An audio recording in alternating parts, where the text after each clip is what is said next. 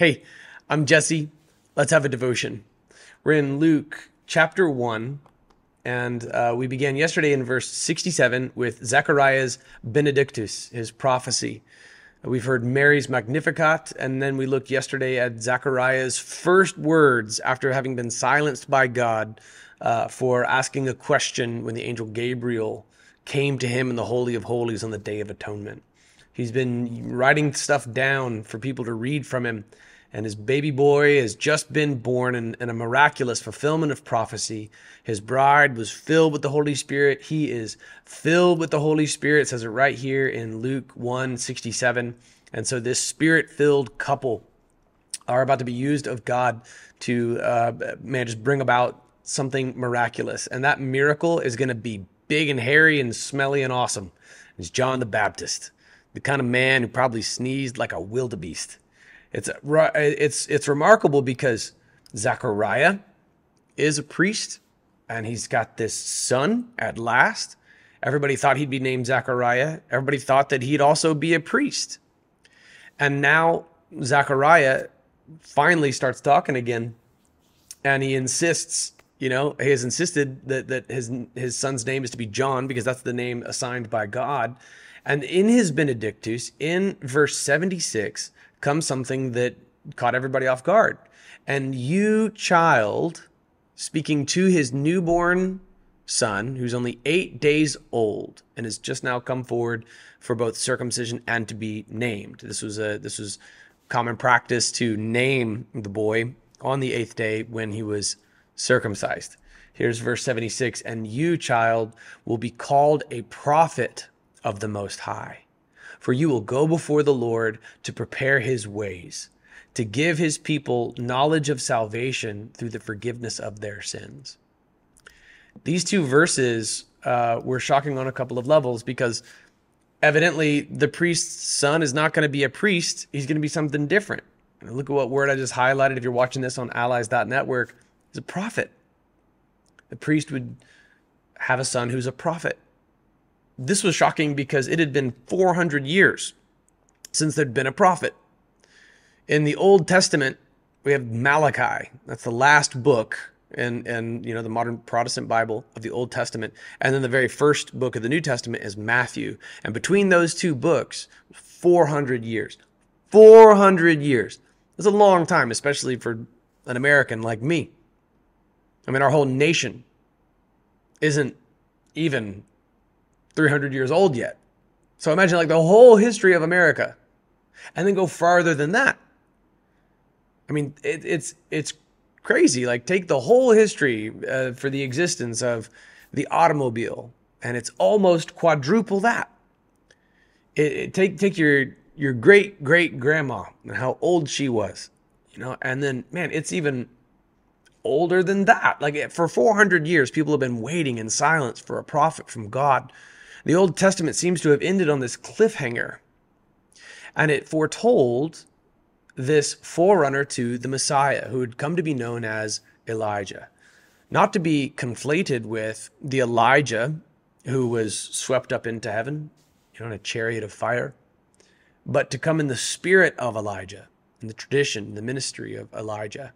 And he would have this mission to reconcile the children to their fathers, to make straight a path for the Lord. When royalty would come into town, there would be those who would go before them and proclaim that they were coming. And this was the role of John the Baptist. As spoken over him by his father, he would be a prophet of the Most High, for you will go before the Lord to prepare his ways, to give his people knowledge of salvation through the forgiveness of their sins. Because of our God's merciful compassion, the dawn from on high will visit us, to shine on those who live in darkness and the shadow of death, to guide our feet into the way of peace. Have you ever seen the moment the sunrise really begins? You can sort of see signs of it coming. The sky begins to change shade, and the darkness begins to abate, and then boom, in an instant, there's this breach of the darkness. It's pierced by the brilliant light of the sun, and the sun fully emerges. This is the imagery that Zechariah has evoked to describe the state of things, because they were pretty bleak for Israel, but now the sun is rising. So the child grew up and became strong in spirit. Indeed, this child would grow very strong in spirit. He would take religious leaders to task. He would call them broods of vipers. He would ask them who warned them to flee from the coming wrath. And he would wear camel hair and eat locusts and wild honey and stay out in the wilderness, it says. And he was in the wilderness until the day of his public appearance to Israel. So there's this feral prophet out there in the woods somewhere. Zechariah and Elizabeth's son is, out there eating bugs. And that's the forerunner to the Messiah. It's not what people expected. He didn't show up in robes and regalia. He showed up looking like this. All right, that's John the Baptist. Now, we've studied the book of Isaiah as well. And in Isaiah chapter 40, this is part one, though. You need the part two book, I think. In Isaiah chapter 40, we saw these opening verses. Comfort, comfort my people, says your God.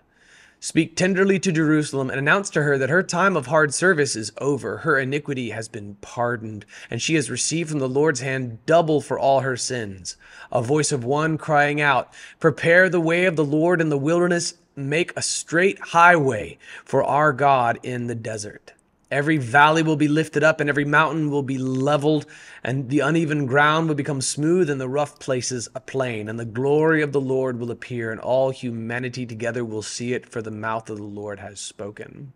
This is a prophecy about John the Baptist, and as he served as forerunner to the Messiah to be born. Speaking of Malachi, the last book of the Bible, here it is, Malachi chapter 4, verse 5 and 6. Look, I'm going to send you the prophet Elijah before the great and terrible day of the Lord comes.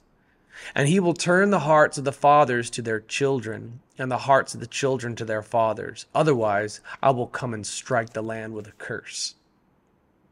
It's a bit of a downer note, isn't it? And this was kind of the last word from God for 400 years until this moment. Now, when John the Baptist would even come and be asked, are you Elijah? Are you the forerunner? He would deny it. He would say no. But of course he would. Of course he would. Like his parents, he is humble. But Jesus would affirm the fact that he is indeed the one who was prophesied. And John the Baptist's life would be anticlimactic. The guy would end up in prison and he would end up getting beheaded. But there's something in John the Baptist that every modern Christian needs to emulate. John the Baptist's role, as spoken over him by his father in this Benedictus, was to prepare the way of the Lord. All right, that's from Isaiah 40. It was to go before the Lord and prepare his ways, to give his people knowledge of salvation through the forgiveness of their sins. John the Baptist would herald the first coming of Christ. You and I must herald the second coming of Christ. John the Baptist would tell Old Testament Israel about salvation through the forgiveness of their sins. And you and I have been given the Great Commission by Jesus to make disciples of Christ, so that the people of Seattle, in the context of the Redemption Church, likewise would have knowledge of salvation to the forgiveness of their sins.